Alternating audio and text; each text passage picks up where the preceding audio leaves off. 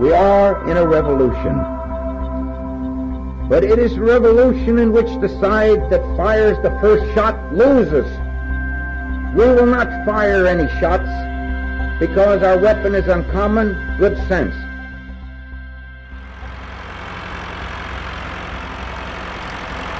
It's that sound again, tractors, the voice of Charles Walters, and that happy little strum, the squeak of my chair.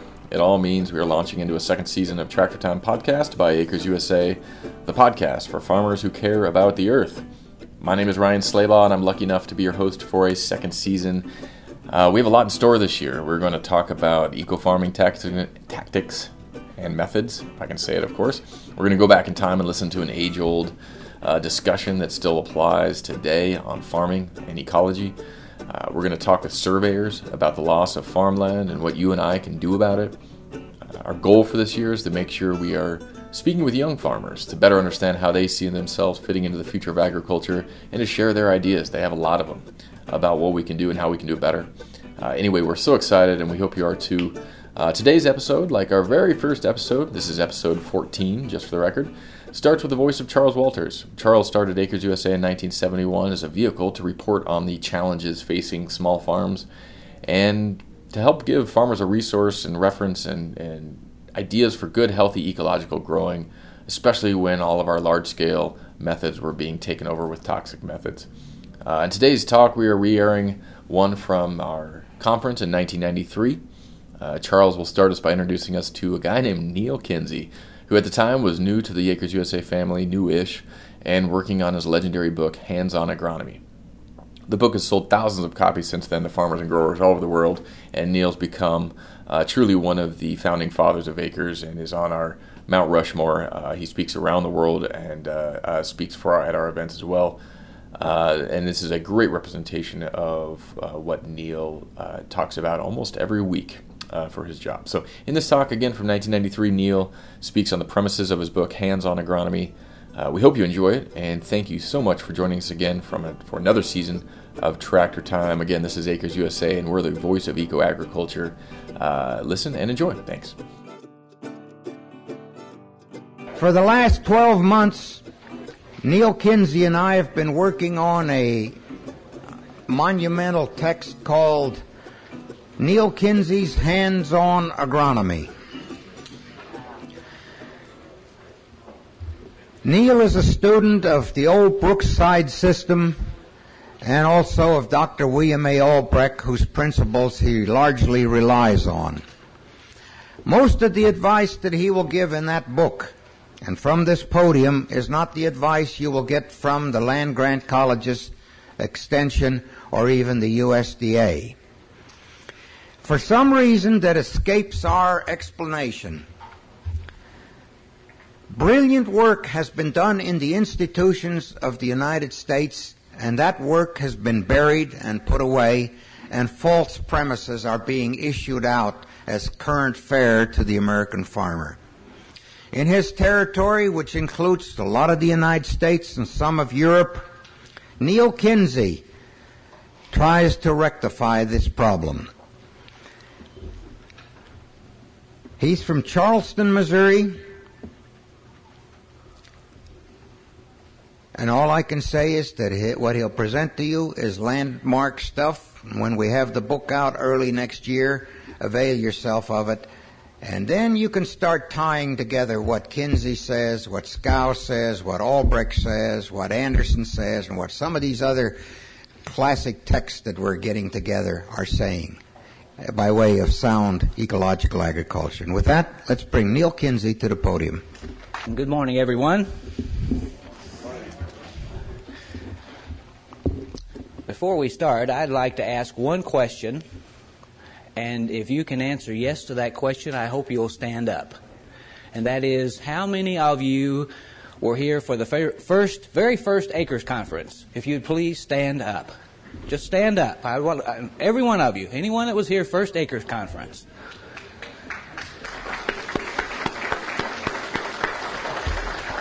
I, I hope some of you look to see those people because they've been coming here for 22 years. All of them. And there are several more that have been to most of them. But uh, 22 years, if, if you have an opportunity to talk to some of those people, you know, I was just a, a young person 22 years ago, but I was able to attend the first Acres Conference here in Kansas City. And when you sit out here and think about how many people have spoken from this podium and how many have come and gone, it's a sad thing, but it also is something to say it doesn't have to end as long as we have people like Chuck to keep it going. And I hope it continues for another 22 years and even longer. Well, with that, I'd like to uh, begin by saying that in Charleston, Missouri, where I live, we're down in the river bottom country. And some people who live there refer lovingly to it as Swamp East Missouri, not Southeast Missouri. I've been known to call it that a few times myself. But you know, we have a lot of fellows down there who still like to coon hunt. We still have some some uh, forests and woodlands, but we have fellows that like to coon hunt. And I want to start out by just telling you about one of those fellows I find quite humorous. In the time of growing up, we had two kinds of coon dogs in our area, the really good coon dogs. One was called a red bone hound, the other a black and tan. For any of you coon hunters, you'll know what we're talking about.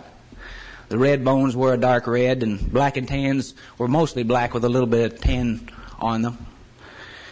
Well, the fellows in this particular area happened to really like red bone hounds. And they bragged on how good their hounds were. And this newcomer to coon hunting came in and he had a black and tan. And he happened to stop at the local restaurant and was telling everyone about how he had this marvelous coon hound, probably one of the best you'd ever seen.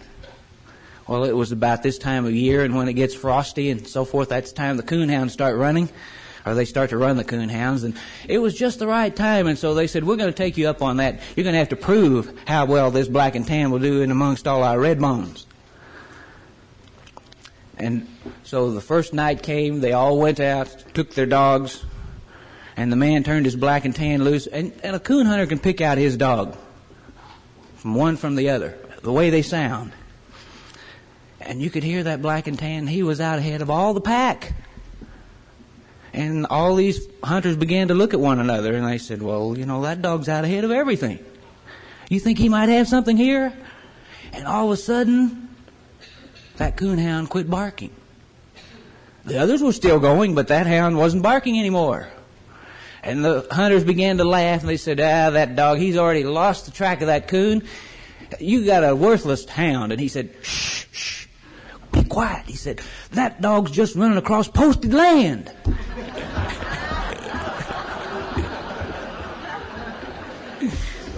well,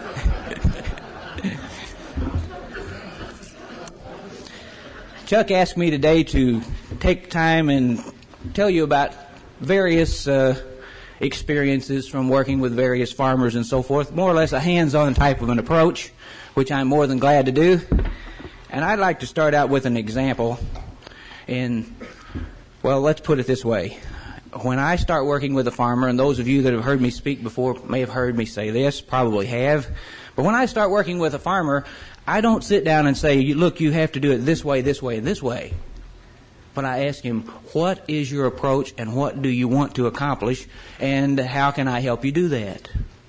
Now, I may not say it in those words, but that's what I'm looking for. And about, oh, 12 years ago or so, I had occasion to be introduced from, to a man from Germany who owns some land here in the U.S. and has quite a lot of land in Germany and he had problems on one of his farms here. And his business manager asked me if I would come and meet with him and go over some of his uh, farmland, walk over it with him just to take a look at the land. We hadn't done any testing there, but to take a look at the land and see if I might have any comments to make to him. And we spent an entire afternoon walking over about 1,500 acres and, and in pointing out various problem areas and so forth. And I, I could tell by the way the soil probed and by the way the soil looked and several different things. If we, when I put on a training program, well, I tell people how you can tell this is happening, but you can determine whether magnesium is a problem in many soils just by the way the soil reacts. Uh, stickiness, hardness, how loose it is to, on the very top few inches. And I was expressing this to the man as we walked over, and I don't know, two, three hours. We came back to his offices in the, on the farm, and he reaches into a file cabinet and pulls out a set of soil tests. And he hadn't said anything to me about this. Uh, he was a doctor. Since he owned a dental supply business, I thought perhaps he was a, a doctor of dentistry or something like that. Everyone called him doctor. But I didn't know anything of his history. And he pulls out these soil tests and sits down and looks at them. And those particular tests were from the University of Missouri. And he said, You know, I've owned this land all these years, and I've walked over it, and I've had various people come, and no one has ever told me that I have a magnesium problem. I've never heard of that before. And he said, Then I pull out these soil tests and I look at them, and every one of them, and he said, You know, the, the land that's the best has the least amount. I mean, we could look at it and see it there. And the land that has the worst problems has the largest amount of magnesium. It's right here on the test. Why hasn't someone ever told me that before? Well, we worked to, together on that farm for about four years, and his yields continued to increase. But at that very first meeting, I asked him, "Well, what do what do you uh, feel about?" I said, "There are some natural products that we can use to to work on your farms and so forth." And he said, "Oh, he's natural agriculture, environmental agriculture. I don't want a thing to do with it. And I said, Well, I'm, I'm, curious why you feel that way. And he said, In my country, there are two different ways of looking at agriculture. One is the way the Greens Party looks at it, and the other is, I'm afraid, how I look at it because I'm what you would call on the conservative side. But he said, I don't want to be associated with environmental agriculture because I don't want to be associated with the Greens Party. Now, I don't know, there may be some people here that are associated with the Greens Party, and I'm not trying to say anything against that one way or the other. It's just that he said, some of the things they stand for, I don't. And so it may give the wrong impression. Well, you could say, why didn't you just look at him and say, well, I'm sorry, I can't help you? Well, I think there's a good lesson to be learned here. Two years ago, he had me come to Germany for the third or fourth time because after four years working with him in the U.S., he said, You have to come and do my farms in Germany. And when we analyzed his soils in Germany, he was killing his crops with too much phosphate and potassium. Actually, he some of, some of the people in this audience and so many people in agriculture absolutely will not believe that you can kill your crops or kill the yield or the total production of your crops with too much phosphorus, too much potassium. He didn't, he wouldn't have believed it over there had he not seen what we were doing in the U.S. And he had exactly the opposite problem. Here he needed more. Over there he had too much. But because of the soil analysis which we use, and, and you think about this, his farm manager on one of these farms had been the farm manager for 35 years and had grown up on the farm and worked for his father when his father owned all the farms. This man's close to retirement age, and he's going to hire this guy from the United States to come over and, and tell him how to farm the farm. And I said, look, if we're going to do that, the first thing that needs to be done is you have the farm managers pull the samples from the farms and send this them over here so that I've never seen USA, any of the land. The voice of eco agriculture. For more than 45 and then years, we'll have the soils analyzed, and I'll come back and sit down with you and the farm managers, and we'll go over every area, not, not knowing what it looks like. Pesticides and toxic but herbicides. from the analysis of the soils, you know that we can tell the farm manager this is the areas that produce well, these are the areas you have problems. Or been farming for a lifetime. You and know as a consequence, maybe we can New win his soil confidence. life, gut health, and nutrient and mineral applications are changing the way we look at farm management, and the most important part, the future of our soil. At Acres USA, we are committed to finding the experts to teach you these methods and practices. Learn more at www.acresusa.com or by calling 1 800 355 5313. Folks outside the US and Canada can call us at 970 392 4464. If your business would like to advertise or sponsor the Tractor Time podcast, spots are available. Contact us today to find out more, and thank you for listening to Tractor Time.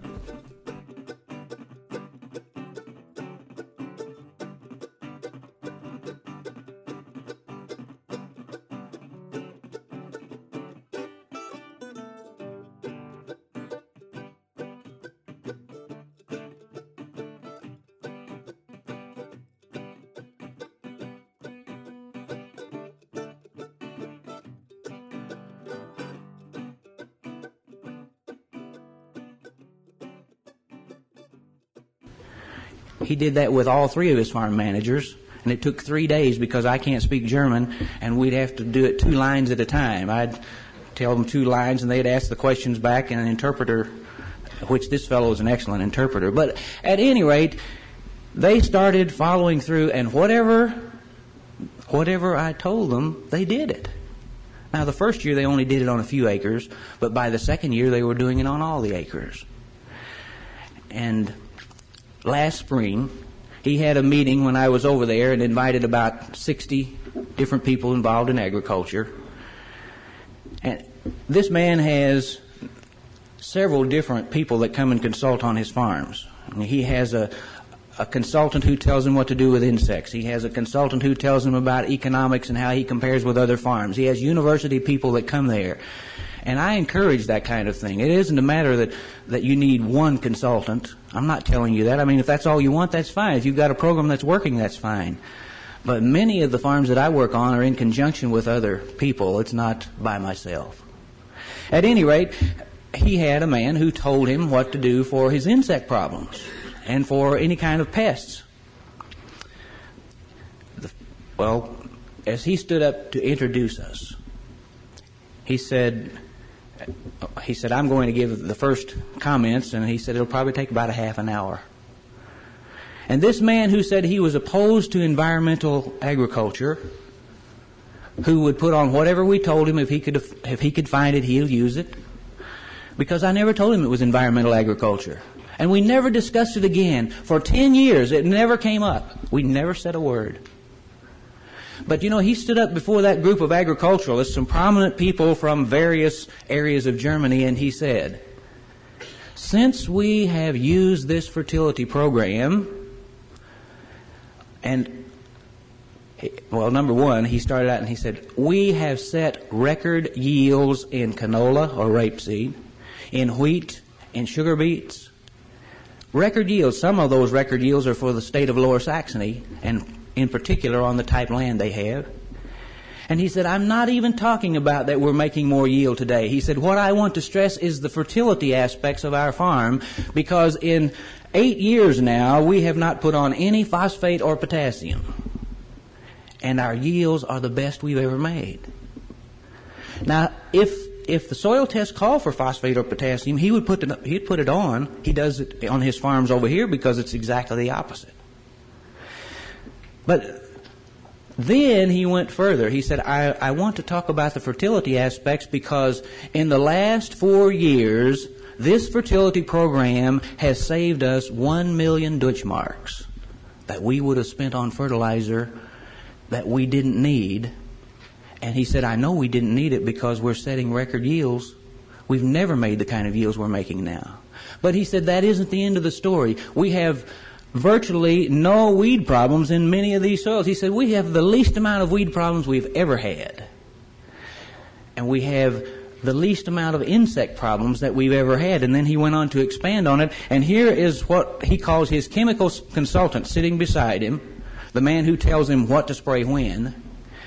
And the man sitting there shaking his head, yes, that's right, that's right. And when he spoke, he said, We've been able to eliminate certain sprays. Since we put the copper on the wheat, we don't have the rust problems that we had. And he just started expanding on it. Well, uh, what I wanted to say there is this man who was opposed to the idea of environmental agriculture is actually using it. But it wasn't sold to him on the basis of environmental agriculture, it was sold to him on the basis of results. And this is the approach I take with every farmer. I'm not going to stand up and say, look, you've got to do this, you've got to do that. I tell every client that I have, I'm the advisor and you're the manager. But I don't know if you can conceive of it, but I can't. In working with farmers, I have about 300 regular clients. And I can't conceive of one of those clients that if you could show them a better way to do it, they wouldn't do it. They want to know how to do it. It's just a matter of somebody has to show them the pathway. And maybe all of them don't learn at the same rate. It may take some. I have one client, it took him 10 years from the time we started before he could actually afford to do what he needed to do to his land. But he took it a step at a time. one of the best clients I've had. In fact, he's the first client I ever had in the state of Missouri. Still a client today. But because of the economics of what his farm was producing, he had a very, very poor producing sand farm. And he started to work to build it up. And 10 years later, which was, he started with me in 1973, and in 1983 was the first year that he ever could afford, because of his fertilizer budget and so forth, to do everything that was called for 10 years before. But his crops got better every year. And as the crops kept improving, now when I say better every year, that doesn't mean every yield's better every year because you're going to naturally have the vagaries of weather that figure in. But at least, let's put it this way, his net income continued to increase. And if you start with the things you need most and supply those, finally that's not going to be the limiting factor anymore. Then you can go to the second and the third and the fourth. And with a detailed soil analysis, that's what you can do for a farmer. If he doesn't have the fertilizer budget to put it all on, you tell him stop where you're, whatever you're going to spend on fertilizer, spend that much and stop. Don't break yourself. What if you have a year when when the hurricane comes through and blows all your cotton from one end of the farm to the other end, and it's all piled up on one end, like some of the farmers in Indiana. You can't predict those things. But if he doesn't spend any more on fertilizer than he intended to spend in the first place, you're not going to cause him to go broke, at least. I mean, unless he would have gone broke anyway. The point is, you can take a program like this and just go step by step and slowly improve over the years until finally you get to the place where you're doing everything you need to do. I don't have very many clients that it takes 10 years to get there. But I have some clients that haven't made it yet.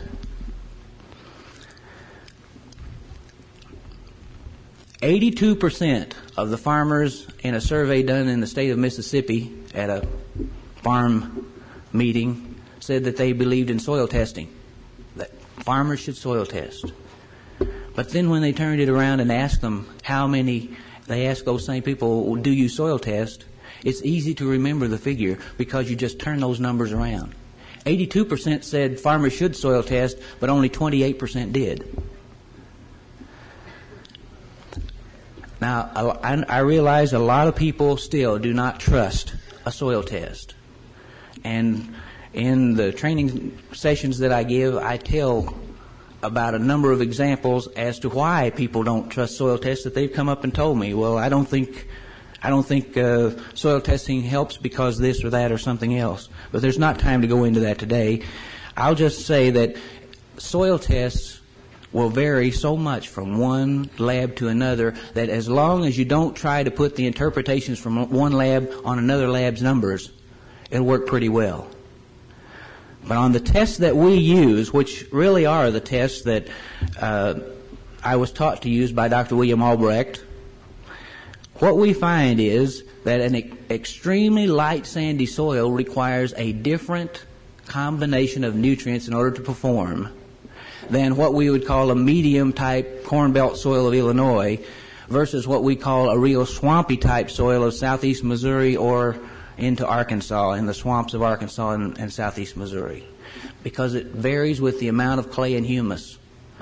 And if you have sandy soil, which is really loose and has a lot of aeration already, and you try to use the same cation balance, specifically calcium, magnesium on that soil as you do on a heavy clay soil, you'll get too much more airspace in that sandy soil. And so a sandy soil requires about 20% saturation of magnesium and 60% calcium saturation. And the lower it goes in terms of the, the lower the, the colloidal clay and humus drops in that soil, the worse it gets. In other words, you have to go ahead even from, from there. But 60-20 on a, on a normal sand soil would be what would be considered ideal, whereas on an extremely heavy Red River Valley, North Dakota soil or an extremely heavy Central Arkansas swamp soil, 70-10 would be better. Because the magnesium and the clay in there make it so tight, you already have too much water, and when you put the calcium on a, at a higher rate, it will actually create more airspace in that soil. And that in a clay soil, our problem is getting enough airspace. In a sandy soil, our problem is decreasing the airspace. And calcium and magnesium is the key to doing that. Yes, sir. Can you relate that, the, the sandy and the heavy soil, can you relate that to a? Yes, yes. Uh, generally, below a cation exchange of six is considered sandy. Uh, as far as what we're talking, uh, we have some yellow clays in the Ozarks that actually will not have an exchange capacity of six, and so even there, it's it's a coarse clay and rather than a colloidal clay, and we have to use the same kind of figures that we do on sand. But basically, if you drop below an exchange capacity of 6, we're talking the 60-20. If you get above an exchange capacity of 35, we're talking 70-10. In between that, generally 68-12. Now again, if you try to use this on another soil test, it doesn't necessarily correlate. I've seen soil tests that we'll tell the farmer you need 68% calcium and his neighbor down the road says you don't need 68, you need 80. And you know what? The one one of my very best friends called me once and told me about that, and he said, well, "I've got a neighbor down the road, and he raises better crops than I do, and his calcium is 80% saturation, and you tell me it ought to be 68." And he said, "I'm I don't know who to believe."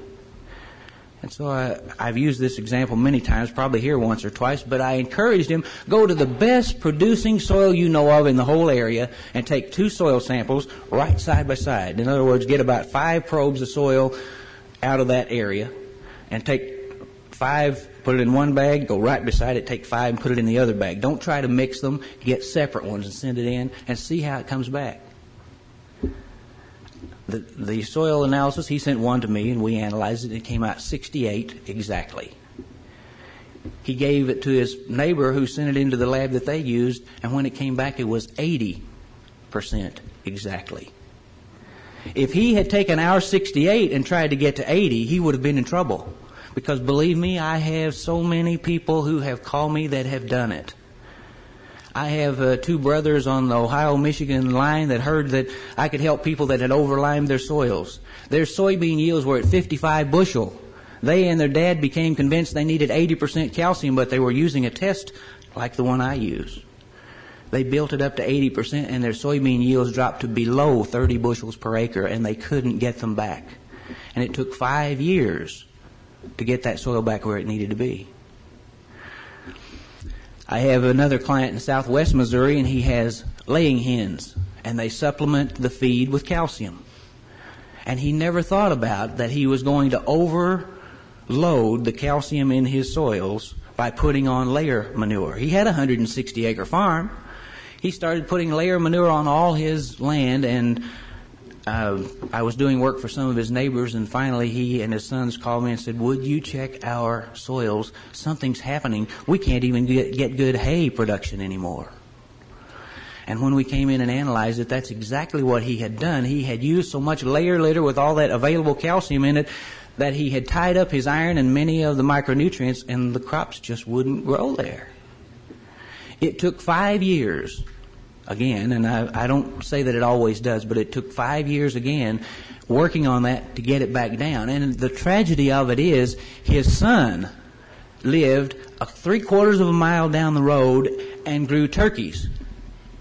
Now they don't put the calcium in the turkey feed, and so you don't build the calcium levels up the same. His son needed calcium, and he needed to be using the turkey litter. And so we got them to switch off his son got the calcium he needed, and the turkey litter started to work on at least bringing the calcium levels back down in his soil. The turkey litter along with sulfur.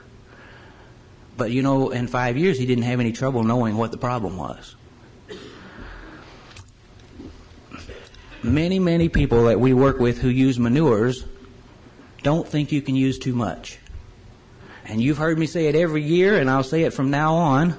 I guess I'll say it from now on in every meeting like this, because some of you people are killing yourselves if you have the concept that you can't use too much manure on your garden. All I'm saying is that no matter what nutrient you're talking about, when you get it too high, something else that you need that's in that soil cannot anymore function. Dr. Andre Voisin is the foremost authority that I know of on it, and he wrote a little book called Fertilizer Application, and I can't find it. Uh, it was published in England, but I can't find it anymore. I have a copy of it. Uh, one of the researchers in Germany gave me a copy back in 1985, And if you ever get a chance to pick that little book up, be sure and do it. And if you ever find a supply of them, I'd like as many of them as I can get because I'd like to give it to a lot of clients. But what he showed was, just like von Liebig says there is a law of the minimum, there is also what is called a law of the maximum.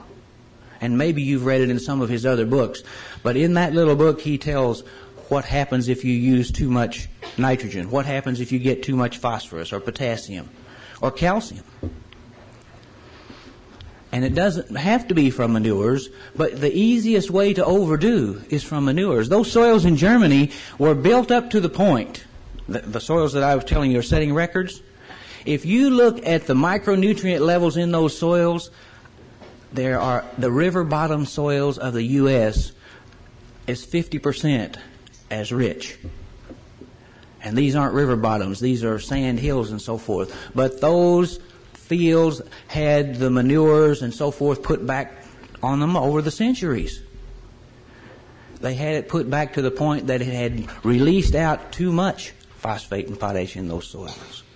And the phosphorus was tying up zinc, and the potassium was tying up boron and manganese. And if you start stopping the here's the here's the real thing, and that is if you looked at the soil analysis, they had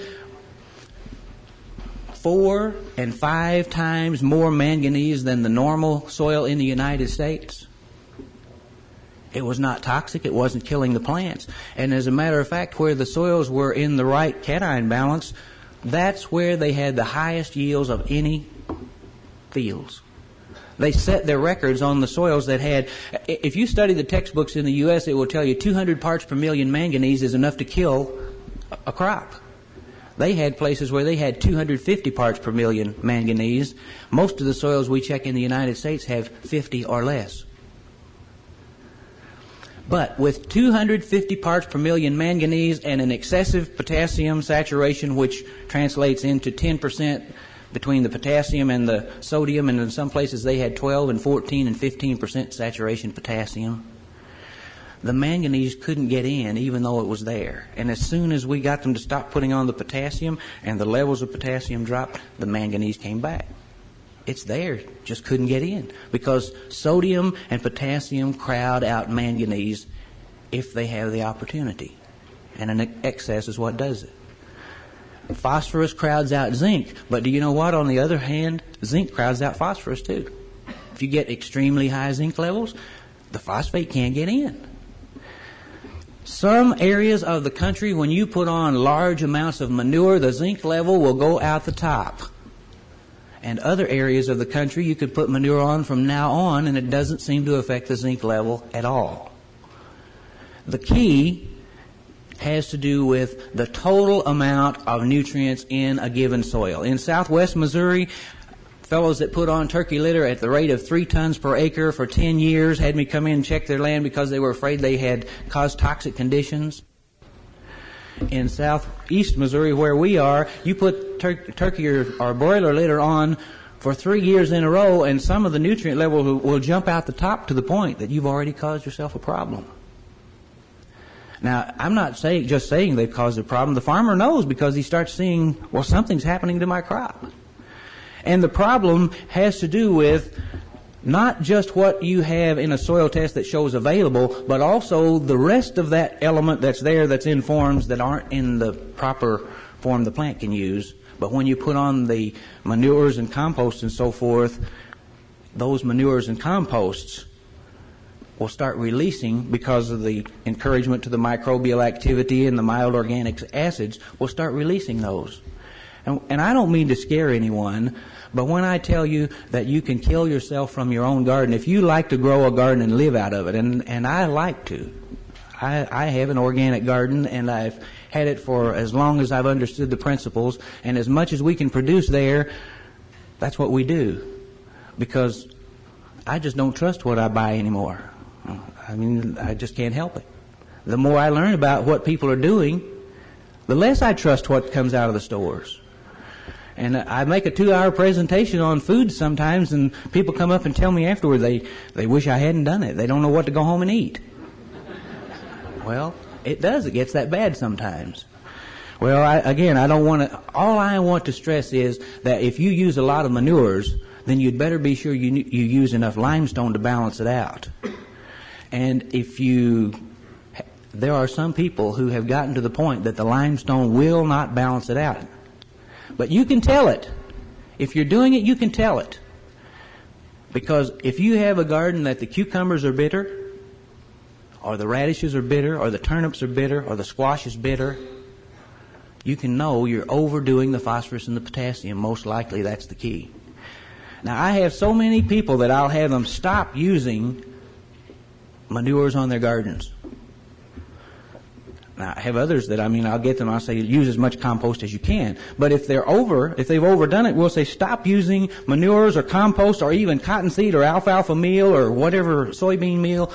Don't use protein meals, don't use compost, don't use manures. Because your phosphate and potassium is so high, it's already affecting your crops. I had a man down near Buffalo, Missouri, and they lived out of their gardens. They had several children, and the wife and the children really made a big garden. And he said, You know, it takes six rows of green beans just to get enough beans for us. And he said, Used to, we raised two rows of green beans. That's all it took. After three years working with him and getting them to finally get enough confidence to quit putting manures on their garden, he got back to two rows of green beans, and it was too much because what they had done was they had stopped the manganese. The green beans looked good. When you go out and look at them, they looked good. They didn't show deficiencies. They just didn't produce the beans. But if you ran a tissue analysis of those green beans, they didn't have enough manganese. And if you don't have enough manganese, you're not going to get enough set. Well, all we did was have him quit that. But you see, here's the real drawback with most people that stop using manures and composts. And that is they say, well, my garden doesn't look as good as it used to. I still need, I think I still need that manure and compost. We're wanting you to cut out the phosphate and the potash and anything that's in that nature, but you've got to do something to supply the nitrogen. Or your, your garden's not going to be as good as it was on high yield, um, high nitrogen requiring crops. Now, if you can't use, if you can't use manure and you can't use compost and you shouldn't use protein meals, and you don't want to use commercial nitrogen, what are you going to do? Well, there's only one solution that most most people in the whole world still don't understand, and that is you use the biologicals that stimulate the microbial processes in the soil. And it can be done, and it's very simple. It's not hard at all. It's too simple. Because you go out and spray three tenths of an ounce on a thousand square feet, and it seems like all you're doing is spraying water on. But it works. I'll tell you it works because I've used it since 1976. I don't put nitrogen on my sweet corn, and I don't put nitrogen on anything else in the garden. Now, I'll say that when I need a little phosphate or potash, which is seldom, I'll use some uh, not some soybean meal or alfalfa meal. It's the two that we use in our area. But I don't have to put that on my corn to get good sweet corn filled all the way out to the end. I'm only using that, I don't mean, that's not a bragging kind of a thing. I'm only using it to say, yes, it can be done. And it can be done in field crops. I have clients who have not used a pound of commercial nitrogen. One man I think of in particular has not used a pound of commercial nitrogen since 1978, and in the last six years he hasn't put on one ton of manure on all of his acreage. And he still raises the best corn in the whole area. Now, you can only do that if your soils are in the right shape. And I, I'll have a lot of clients I'd never even mention that to because they're not at that point yet. They couldn't do it if they tried. You have to go by what the nutrient levels are in that soil. Well, normally I follow right down the sheet, and I feel like I'm wa- uh, wandering a little bit here, but I just want to stress that without a soil test from that is run the way Dr. Albrecht taught me to read them, I can't tell you anything. I don't know anything as far as how to solve the problem. But with those numbers, the numbers don't lie. The real key is take an take a representative soil test and go from there. And what I tell everybody is if you don't have confidence in the soil test, test your soil tester. And that is I was at a I was at a an agronomy day meeting in Illinois. And there was a panel of four, I happened to be on a panel of four, and one of the men that was on that panel was the head of the extension for the University of Illinois. and one of the men in the audience asked, "Can you use a soil test to uh, evaluate a various a, a farm or a field or something like that? Can you actually use a soil test to evaluate your land, the ability of it to produce?" And for some reason or other, the moderator called on the fellow from Extension Department. It wasn't one way or the other for whatever reason, but anyway, he maybe he got his hand up first. But he said, "No, soil test is soil test is just to give you a general indication, and that's all. Nobody can use a soil test and evaluate the land and the land's capability." Well, now a lot of you out there already know that you can, but I, I couldn't sit there and just not say anything. I raised my hand and I said, "Well." I'll just have to say that we tell every client that we work with that we can pick out his best producing area and his worst producing area and anything basically in between by using a soil analysis. And we do. We do it all the time to win the farmer's confidence. And that's what I mean to you. If you don't trust soil tests, tr- test your soil tester. And by that, ask them to use the soil test and tell you where you get your best production and where you get your worst. If they can't do that, that's not a very good situation for you to count on. Well, you won't get anybody to say that if they tell you all you need is pH, phosphate, and potash, which is what was being talked about in the soil test in terms of the Extension Service. Well, he answered correctly in terms of the test they use. But the test we use goes into a lot more detail than that. And we get down to the point where we'll tell you you can grow rye on this field, but you can't grow barley. Or you can grow soybeans on this field and they'll do well, but you can't grow grain sorghum, or vice versa. Never ever having seen a crop grow there. And one man hired me to come in and test a farm before he bought it. He was going to buy it. After I checked it and told him what it needed, he backed away and didn't buy it. But in the meantime, I told him this farm will grow grain sorghum well, no problems. But if you try to grow soybeans there, the yields will falter every time. And he was amazed and he rolled the chair back and he said, See, there was nothing growing there when we went in to analyze the crops. It was during this season of the year. Harvest was over. It had been worked in. You couldn't tell from the residues. But what happened was he had extremely high sodium levels in relation to his potassium levels. Milo can stand it, but soybeans can't. And he said, You know, the owner of that farm told me that he could raise good grain sorghum, but he couldn't raise soybeans. And we just sat down and showed him and actually showed him the areas that would produce the best beans. You can do it time after time because the nutrient relationships are always there. And if it's grapes, if it's tobacco, if it's potatoes, if it's cotton, if it's trees, still works. And it works no matter where you are. Because all it is is simple physics, simple, simple chemistry, and really when you get down to it and take care of the chemistry and the physics, it's simple biology. It isn't nearly so tough as what it might seem. I, I tell a lot of my clients, look, how many years have you used herbicides? Well, some of them all their life. I say, what we're talking about in terms of fertility is not nearly as hard to get the concepts across and grasp everything about it as it is to know all the requirements for all these herbicides and so forth. And it isn't. It's just that people start thinking it's difficult because we've got so many educated people that want to talk about it in terms that go up to the ceiling instead of just using common, ordinary, everyday terms.